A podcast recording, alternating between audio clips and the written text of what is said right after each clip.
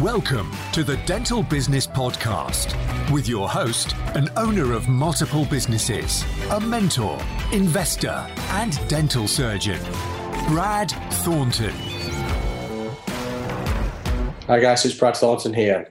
We've got Anne Houlton today. Now she's uh, a, a, a, dentist who has made a transition from working as a dentist into another career. So she's she's moved into property. She's built a property portfolio that's quite enviable, to be honest. Um, she's done it over a, well, she's done part of it over quite a long period of time, and then she accelerated over the last five years to a point where she's got a pretty sizable portfolio, and her income stream from her sort of asset pile, which is her property portfolio, now exceeds the amount of money she was earning as a dentist. So, yeah, somebody who's done something which I think a lot of us maybe at the moment are, are thinking they would love to do, you know, transition out of, of practice and maybe do something day to day that is a bit less stressful, a bit less regulated, or at least not regulated the way dentistry is. And just kind of get rid of these pressures that we're feeling at the moment. Now, you know, I think the the move from total dental profession into total, you know, property profession is quite a big jump for, for most of us listening. But I think the idea of starting to build assets and invest in assets, especially ones that create cash flow and you know, trying to generate an income that we we have as our disposable income that isn't from our job, our main income stream. It's from our passive income. I think that's kind of a really uh, important thing to try and aim to do. There was a, a Facebook thread, thread a while ago, and you know, a dentist on there was talking about how they'd invested in stocks and shares, and certain things, so that the money they were getting from their sort of assets that were, in a way, totally you know they don't have to be registered to have these assets. They don't have to have indemnity. They can't get sued and lose them. Um, you know you're creating an income that isn't dependent upon the gdc registration. It isn't affected by dental law partnership. It isn't you know impacted by a disgruntled patient or an asshole principal or pain in the backside associates if you get my drift so it'd be good to, for you guys to listen to this interview listen to Anne's story, um, see how she's done it. Maybe there are things which you can start to implement yourself now, ways you can start to view to do things uh, moving forward in the future. Um, send us an email, brad at braddentist.com, fire a message over on Facebook. If you want to know more information about this sort of stuff, then uh, yeah, then let me know. It's a, it's a, a, sort of strategy. It's something that I'm going to be looking more into at the moment. You know, I've got, um, you know, I, I sold my stake in, in one of the businesses that I helped set up. So, you know, I've got something there that I'm going to start using to invest in property, and I'm going to share my journey with you guys. Uh, some of you may not be interested, but tough, I'm going to do it anyway. So here you go, Anne Houlton, uh, about professional and full time in property. Used to be a dentist. Here's her story. Yeah, I think your story is just a, a, a very kind of relevant story at the moment. um, you know, we're kind of in a profession that's gone through a lot of changes anyway. But I think at the moment, speaking to dentists, hearing stories, I think a lot of people at all parts of their career are starting to, to kind of reflect and and I suppose take stock of what they've got, take stock of what they've been through, take stock of the future. And I think the idea of, or at least the dream of creating something that means that they're less reliant on clinical practice, you know, trying to transition to a point where life is maybe less stressful. Um, I know it can never be stress free, but I think your your story is just you know, when I when I've seen some of the stuff because I'm in the progressive community and and for those that aren't familiar with that, you know, the the progressive property community is just a group of property investors and people that are interested in property. Um, I think it's a really supportive community, and and I've, I've kind of watched you um, talk about your journey and as a dentist, it's just inspired me to to try and do more myself. Um, So yeah, I'm really, really happy that you that you've agreed to come on and, and talk about it because I think it might give people a little bit of inspiration, even if they're not ready just yet, or at least they may not think they're ready just yet.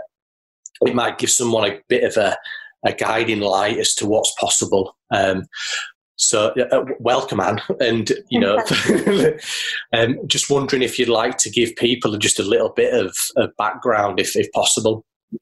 Yeah, so I don't really know where to start. I'll, I'll probably start back when I was. Uh, I, I grew up as a child in sort of Lee in southeast London, and I was like not many people listening because I'm sure you're audience is probably younger than I am, but like a lot of people of my generation, I was kind of first generation go to university. It wasn't something that everybody did back in the day.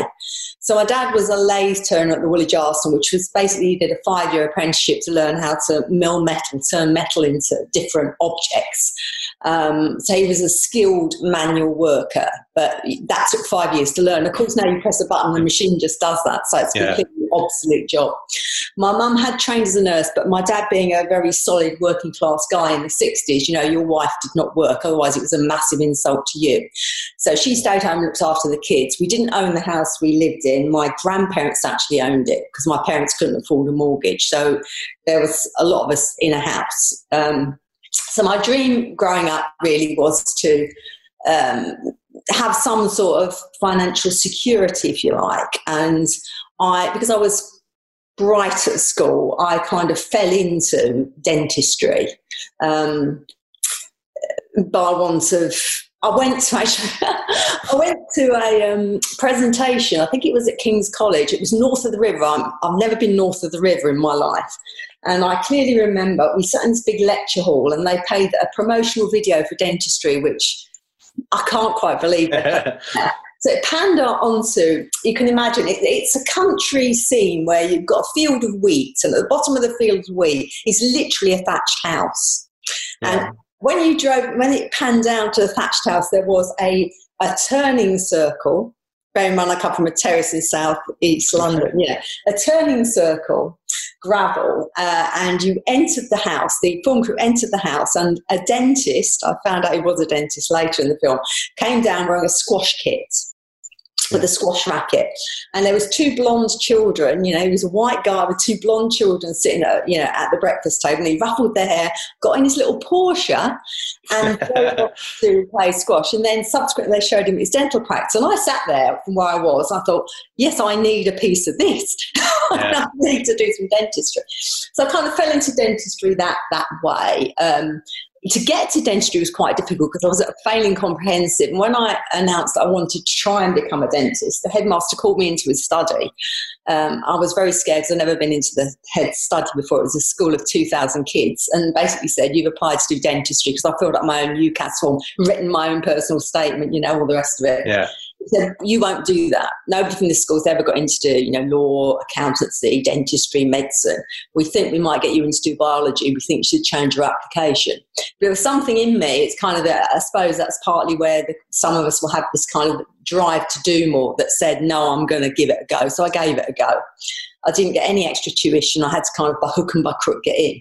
When I got to dental school, the world was completely different because then there was a, a peer group of like-minded, supportive people who all wanted to be dentists rather than at my school where I was really badly bullied for being a bit of a swat. So dentistry kind of, I'm really passionate about dentistry because it completely changed my life and it opened my mind to a whole different world of possibilities, of a different type of person that I was interacting with. And I really blossomed and really loved it. And I, I saw myself, it defined me. And for many of us listening in, I don't know where we all are now in our journeys. We put we put our whole heart and soul into it because I did dentistry for 30 years, and I felt that it it was me. I was, when people ask me anything about me, the first thing I'd say was I was a dentist. Yeah. So, because that, that was important to me. But it's quite a tough gig. We all know listening in, it's a tough gig. Patients don't see you in the same light. They don't see you as kind of ministering angels who are going to, you know, save their teeth and give them a beautiful smile and get them out of pain. They see us as money grabbing, you know, so and so's who yeah. are only in it for, you know, a quick buck. I can honestly say when I went to dental school, I don't know if it's still the same now. When I went to dental school, none of us talked about money. We all just wanted to help people. And yeah. when I eventually became a dentist and found out, you know, apart from that promotional video that actually I was going to earn good money, I was highly delighted. So I spent a lot of time doing it. But there's a continuum for professional development. There's any subscriptions. There's the people not really uh, enjoying what you do. There's the uh, long hours, you know. And for me, it was a bit Groundhog Day because I I ended up in one particular really nice private practice for um, for 27 years, and it right. was literally Groundhog Day. So we had little tiny kids coming in, you know, two, three, four year olds, and they grew up to be adults got kids of their own and brought those kids in to see us. And myself and the dental nurse had the same dental nurse for that whole time. We were just doing the same things because even if you're, you're very skilled and I'd done the courses and I could do this and do that once you've got a good strong patient base those of you who've got a big strong patient base know that they want to see you and they're mostly dentally fit so they yeah. keep coming in. There's very little new, exciting stuff to do unless you're constantly filling up, you know, new appointments or doing more hours so you can fit more exciting stuff in because the routine yeah. stuff, when you get a big list, starts to take. So there was yeah. a huge amount of repetition and the other thing that I say when I'm talking about encouraging people to get into property was that although I really, really, really like my dental nurse and we had a great time together for 27 years, I still see her to this day, even though I've been gone now for five years. We only see each other maybe two, three times a year. We don't speak more than four times a year on the phone. But we calculated, I calculated once in a failed appointment, you know, somebody failed an appointment. I sat down, I worked out how many hours my dental nurse, Pat, and I had spent together over 27 years. And unfortunately for both of us, it was more time than either of us had spent with our partners or our children over that time.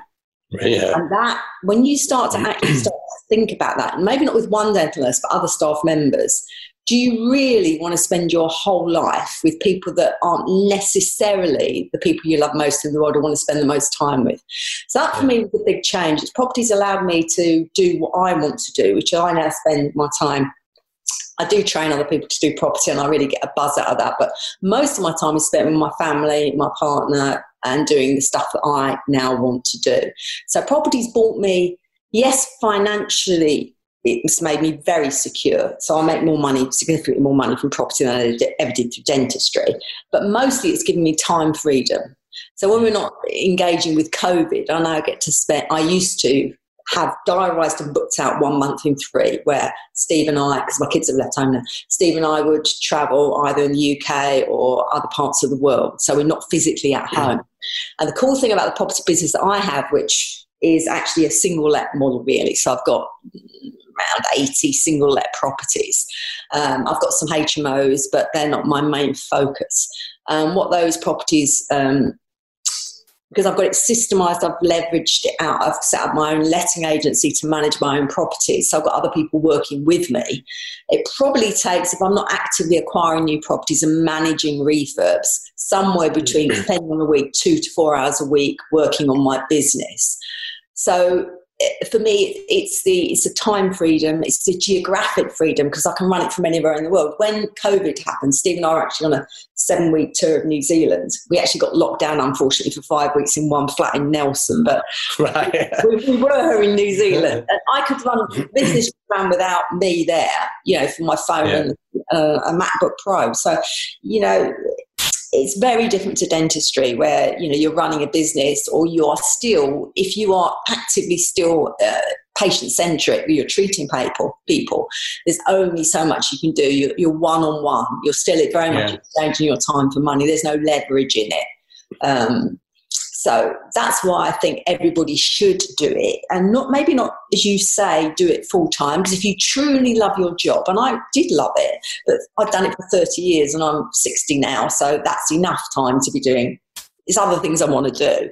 Yeah. If you truly love your job, we've all found through COVID. I mean, I've got loads of friends who are still in dentistry you know, particularly, you should say, because I was a private dentist, that's been completely decimated. You know, it's really yeah. tricky out there now.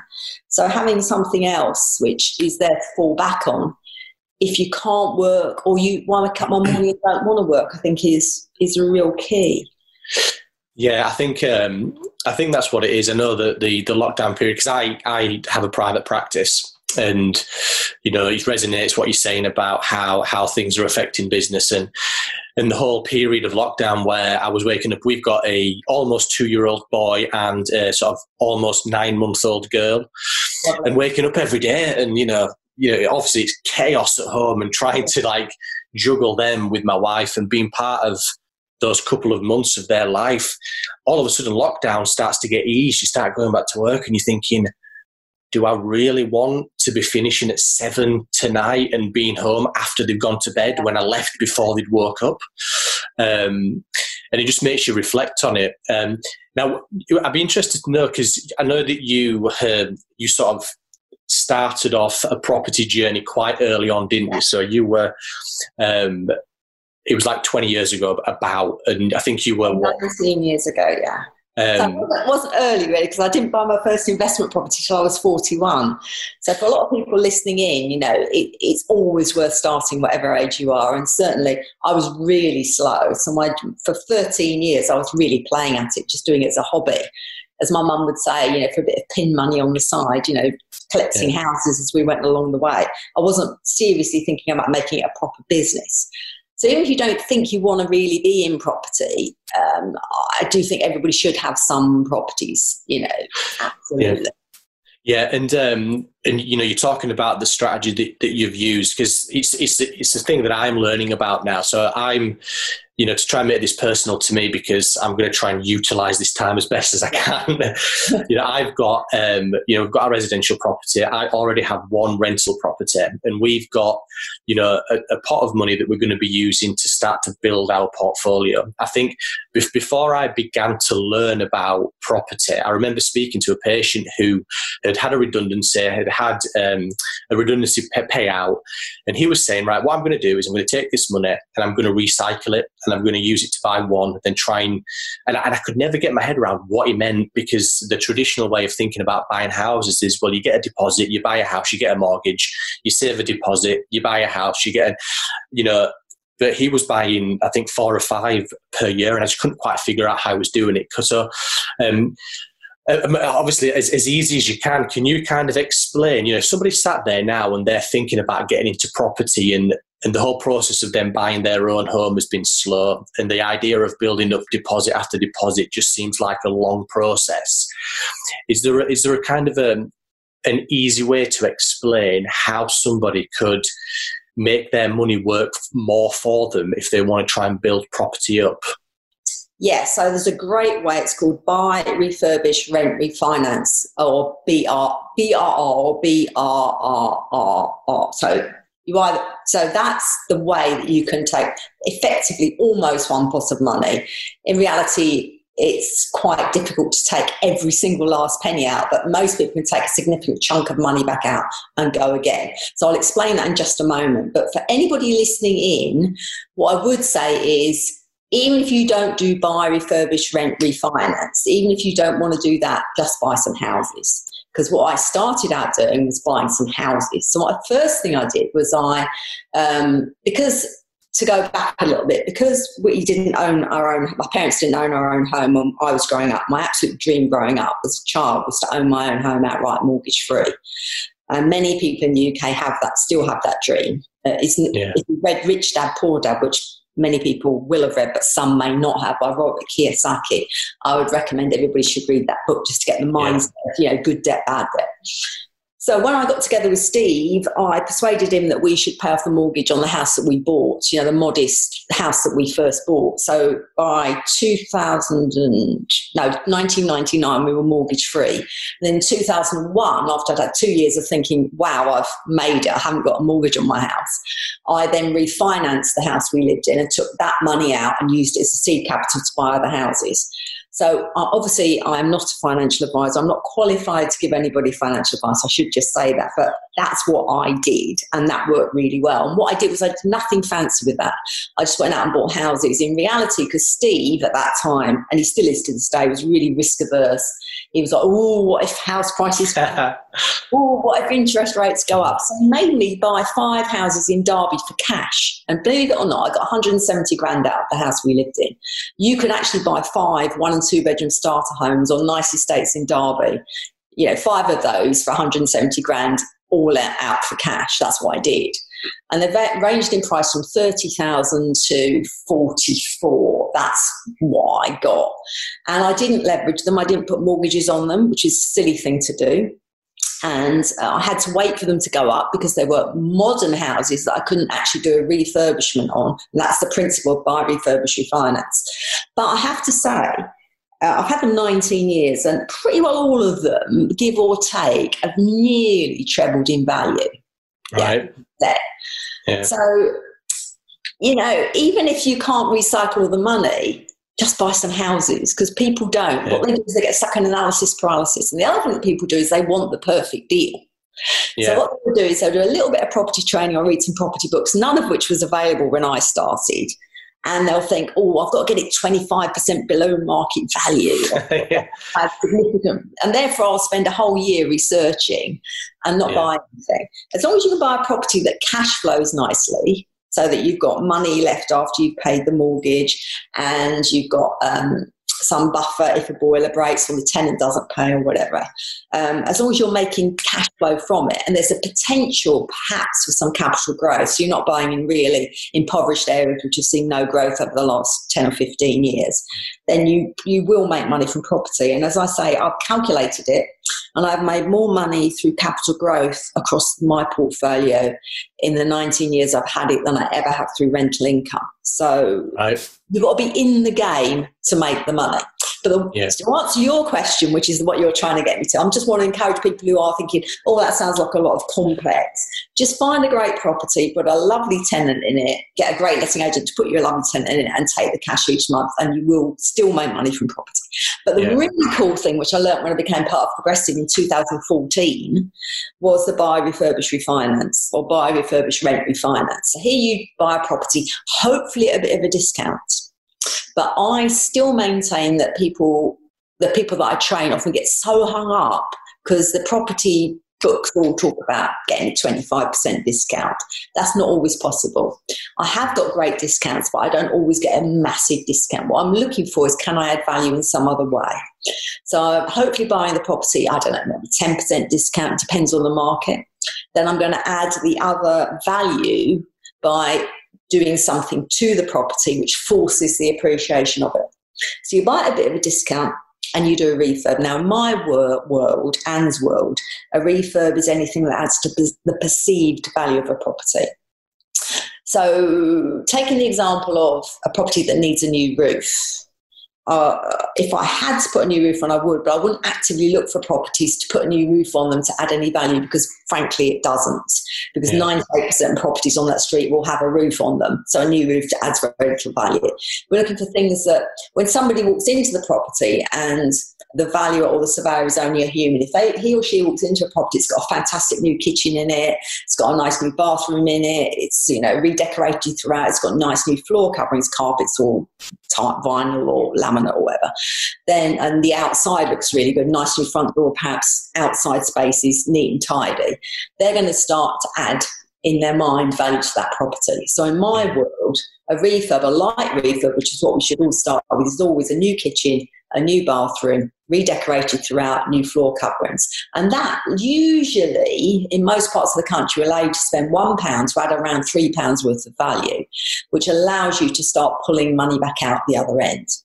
Now, I often leave, well, depends where it is, where I'm commonly leaving nowadays two, three thousand pounds in a property. Right. property will be renting out somewhere in my area between 550 to 650 per a month for a two or three bedroom house. Um, it'll cash flow after the mortgage and after most payments two to three hundred pounds. So it's not life changing sums of money when we used to dentistry or we used to earning six figures. But you can do that many times over. So what happens is you, you buy the property, you carry out a refurbishment on it, you rent it to a tenant. You can usually get it rented within a couple of months of buying because you're only doing a light refurb. Tenant starts paying the rent. Then you refinance it or finance it. So my mode of operation is not to buy the property initially with a mortgage. And the reason to not buy it with a mortgage is so that I can refinance in six months' time. Because what uh, mortgage owners will not allow you to do is either put a mortgage on a property, even if you buy it with cash, or refinance it if you bought it with a mortgage eh, in less than six months. It's not a, it's not a law. They call it the six month rule, but it's not really a law. It's just most mortgage lenders enforce that. Not all do. So you've got some mortgage lenders, like for instance, Virgin have a product um, uh, that allows you to um, refinance within six months. It changes all the time. Currently, it's Virgin. You've got some commercial lenders that won't enforce that, but the rates tend to be higher. Um, mortgages, the lenders don't really like you to constantly be refinancing every six months. You'll run out, you're going to build a big business. You'll very quickly run out of lenders that want, that will allow you to do that. So you'll be blacklisted yeah. from a number of lenders. So my mode of operation is to buy for cash. So you can buy for cash either by taking equity out of your own home, buy for cash, fund your own refurb, and then refinance six months onto a product for say two years on a fix or five years, whatever you choose, and then you're tying that money in for that period of time. Then you'll get some capital growth, and you can repeat the process. Yeah. But of course, that's just one property. You're going to do it with multiple properties. How do you do it with multiple properties? Either you've got a big pot of money, and some people listening will have a big pot of money, and then you can do it, or you can use other people's money. So, in the training that I teach, and when I teach a lot of people, I'm not teaching uh, training people who actually have any funds. A lot of the people who come to property courses have been made redundant. They don't have you know big redundancy payoffs, or they they don't have any savings. They don't have any cash.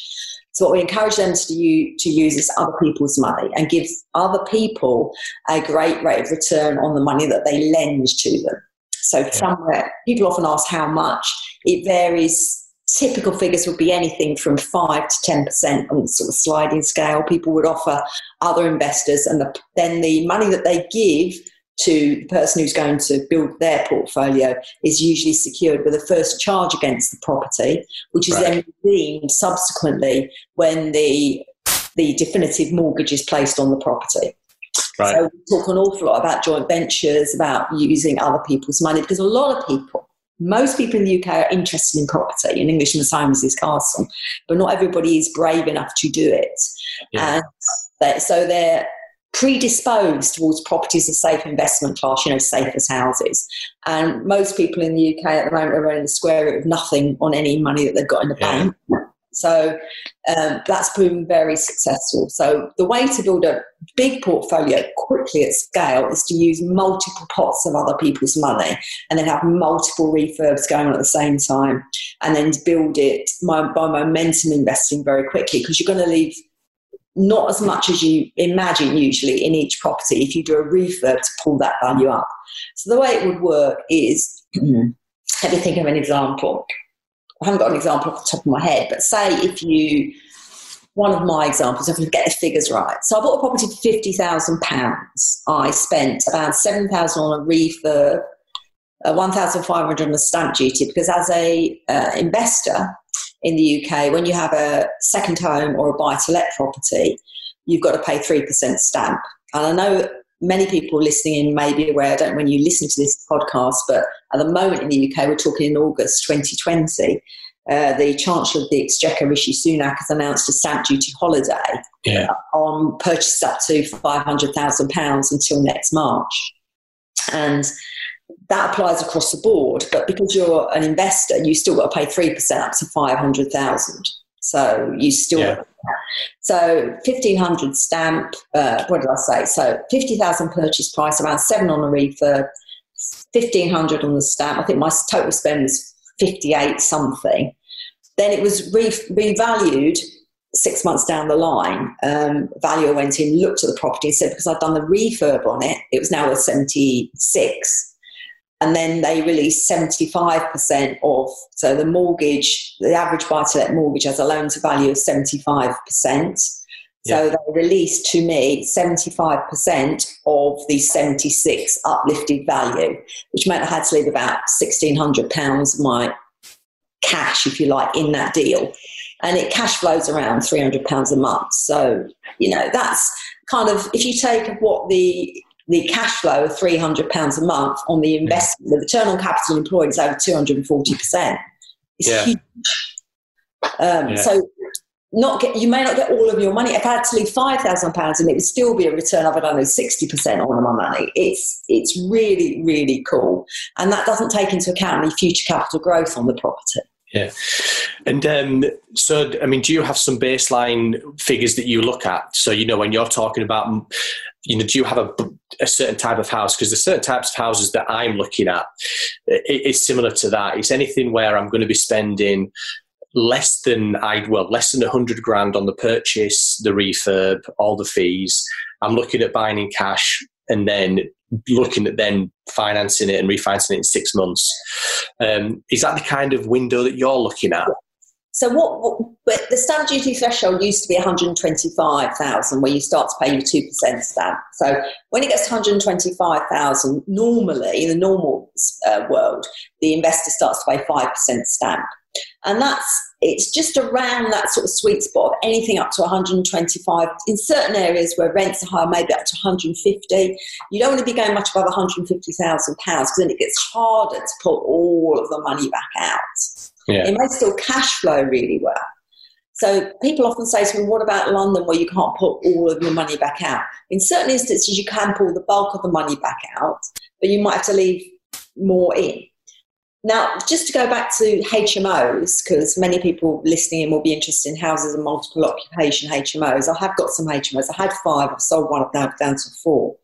Um, what I'm finding with the HMO market at the moment is it's significantly more competitive than the single let market in terms of my HMOs were all really lovely. So there were most of them, all of them, I think, were bought around four or five years ago.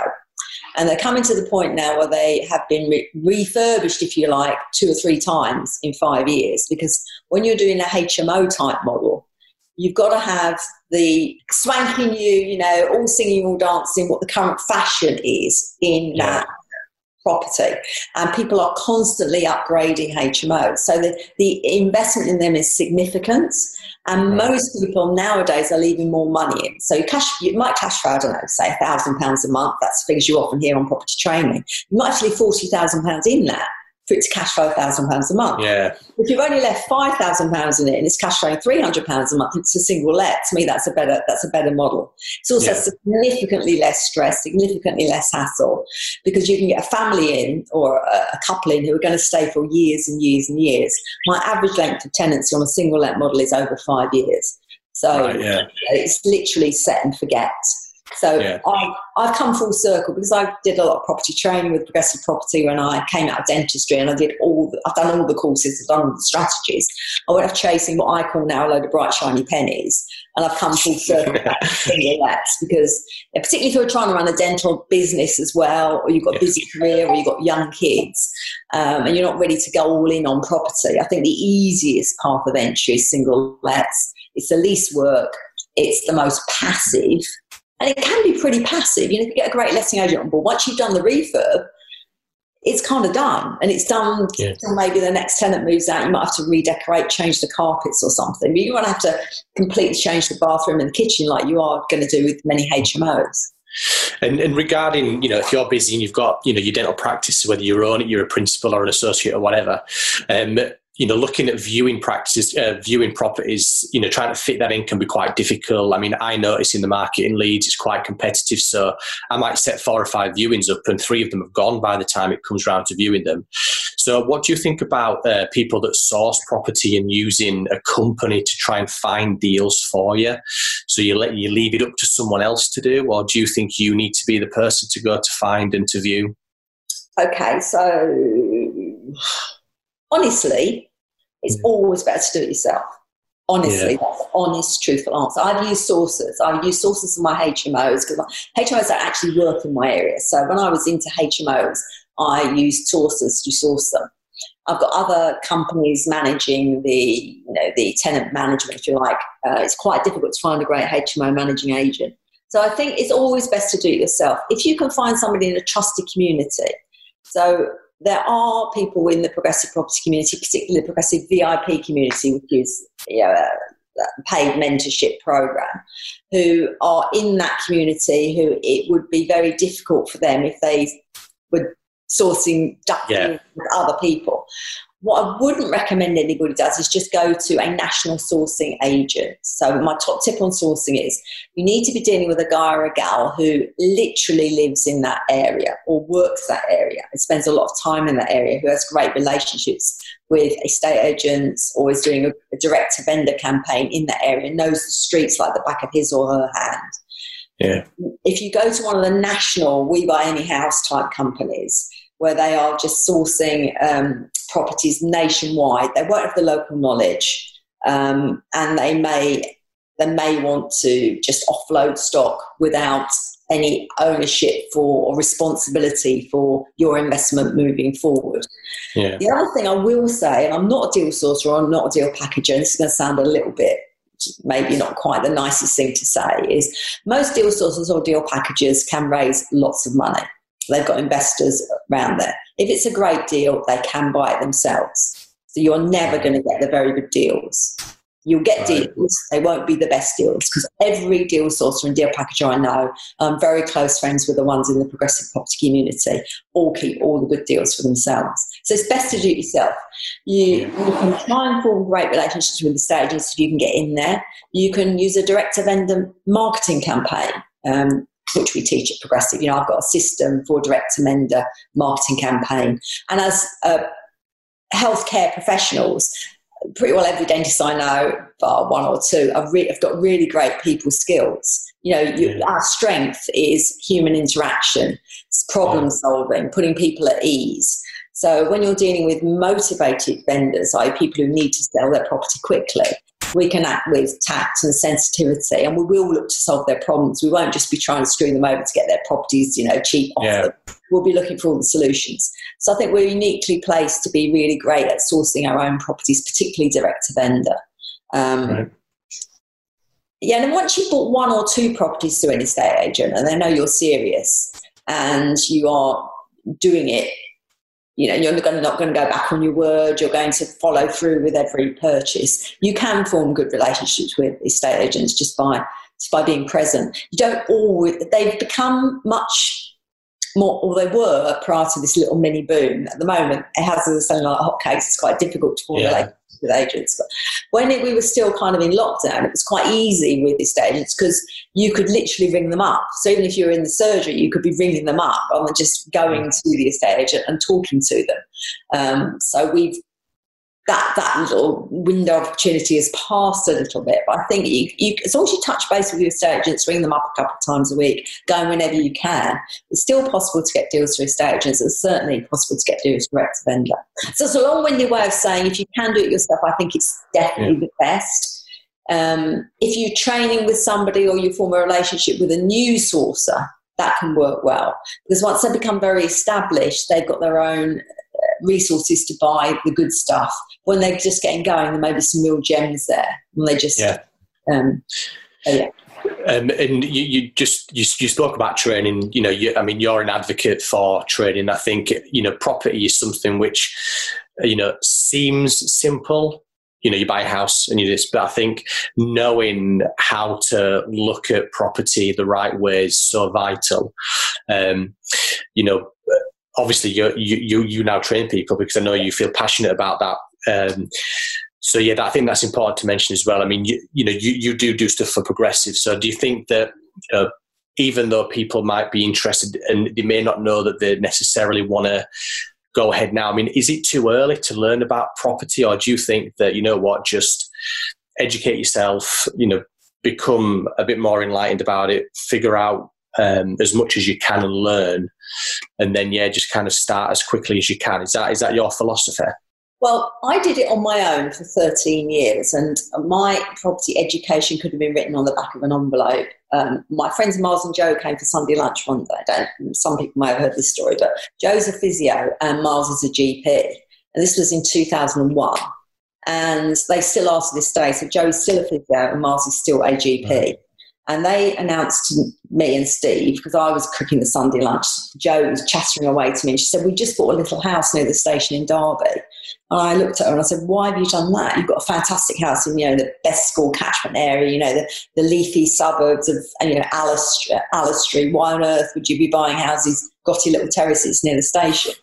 And she said, Well, what we're going to do is we're going to, we've got a mortgage on it, a buy to let mortgage on it. It's a repayment mortgage, and the rent is more than the mortgage.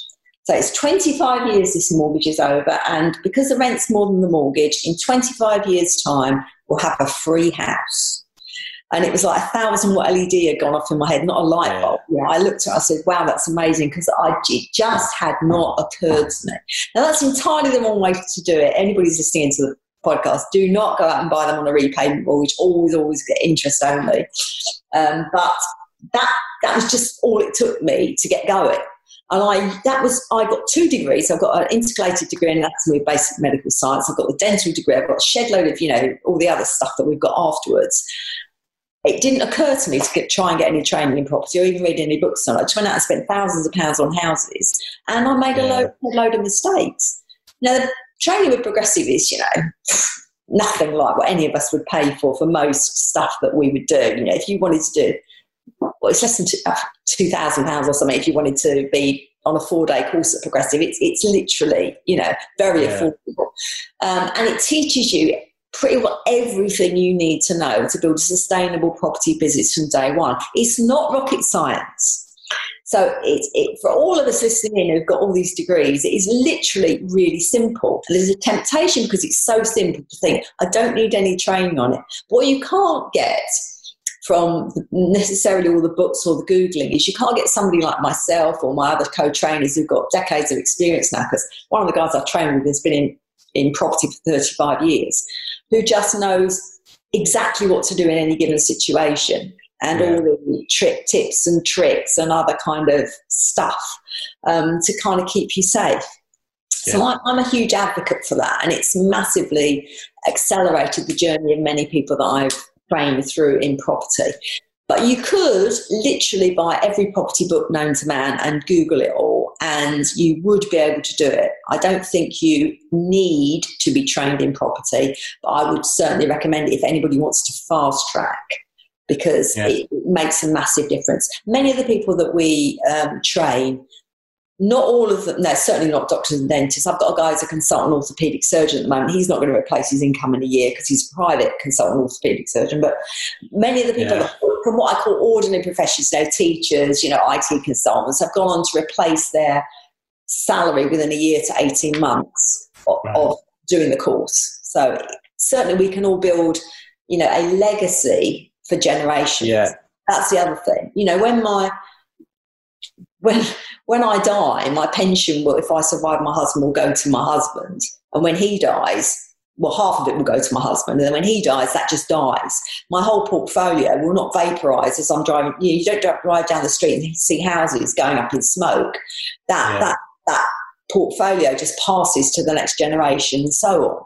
So I think it's important for us all to build a nest egg like that. And I, I get, sometimes I get a little, I've just alluded to the fact that many people that we train at Progressive um, haven't spent as many years getting to where they need to be as most dentists or doctors are married to a doctor have done. I'm not decrying what they've done, they may worked very hard, but I certainly know that in my youth I gave up a lot of my time, my social time, my efforts to train to become what I was as a dentist. There was a lot of sacrifice in that. And yes, the monetary rewards came, but they came quite late in the day. Yeah. Whereas I train people who are fresh out of school, or people who you know done a different non-vocational degree at uni or been in some other job and just come along and then you know they're making yeah, significant sums of money within a year to 18 months. So sometimes I think, through property, and sometimes I think, is that really fair? And mm. lots of doctors and dentists I talk to, not all business owners, but lots of, say, associates and other, particularly doctors, are really bad at this. They're not remotely entrepreneurial. Dentists are a bit more, but doctors aren't. Yeah. And I think they, they have grafted really hard all their lives. And what the NHS pension, you know, trouble, hassles with that at the moment, they're not going to be able to retire in the way that they deserve to if they yeah. don't have the income from property. So I'm a bit of a yeah. soapbox to encourage health, all healthcare professionals, not just doctors and dentists, but all healthcare professionals to build a portfolio as well to yeah. support them moving forward. Yeah, yeah, that word legacy, then that's just the word I've been using. You know, that's my internal dialogue. That's one of my justifications to really start focusing on this. Um, just one sort of, because we will be tying up soon, because um, that, you know, you've given me so much value that this is just, you know, um, I've been making notes secretly underneath as well.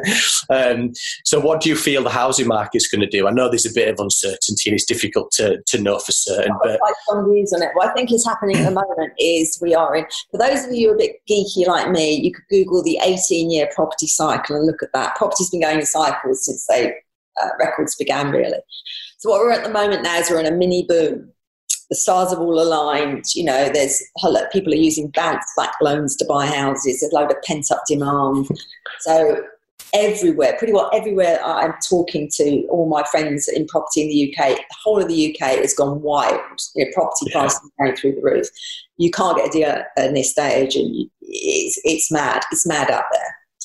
What will happen is there will be um, a mini boom, and then there's got to be a correction. I just can't see how there can't be a correction because furloughs going to come to an end. You think of all the businesses closing, the unemployment's on the rise. I just think there's going to be a correction.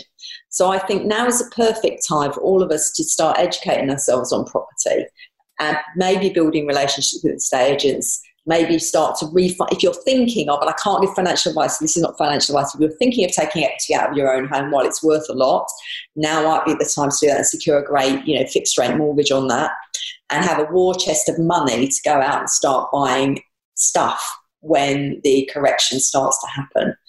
Because I just can't see that this is sustainable at the moment. Yeah. So I actually have got cash stockpiled at the moment, which is killing me because it's earning the square root of nothing. Yeah. But I do believe there are bargains coming. So I'm practicing what I preach and I've got a stockpile of cash to start buying stuff. And I'm not, I haven't bought anything for a few months now. I'm waiting for something to happen. I could be proved wrong, but for me, I think there's, it's too hot at the moment. A market that is overheating like it is, is not sustainable. That's my prediction in August 2020. Yeah. We're listening, um, but, yeah. we're listening in August 2021 and the house prices um, yeah, brilliant, Anne. You know, I really appreciate that. And, and if you wouldn't mind, what I quite like to do, because um, you know we have you know we have listeners all over the place, and I think it'd be quite good if you know, joking aside, if we did check back at some point in the future, I think what I want to do with this podcast is that I'm going to talk about my property journey a little bit periodically. Um, and you know, I am going to take on board what you said. I, I am already part of the progressive property community, and I, and I do watch and lurk and try and learn as much as I can. And I'm going to implement things and I'll, I'll, maybe keep you posted if, if, if, if you mind just chatting every now and then um, maybe bring you back at some point and update people to see to see how how things are going.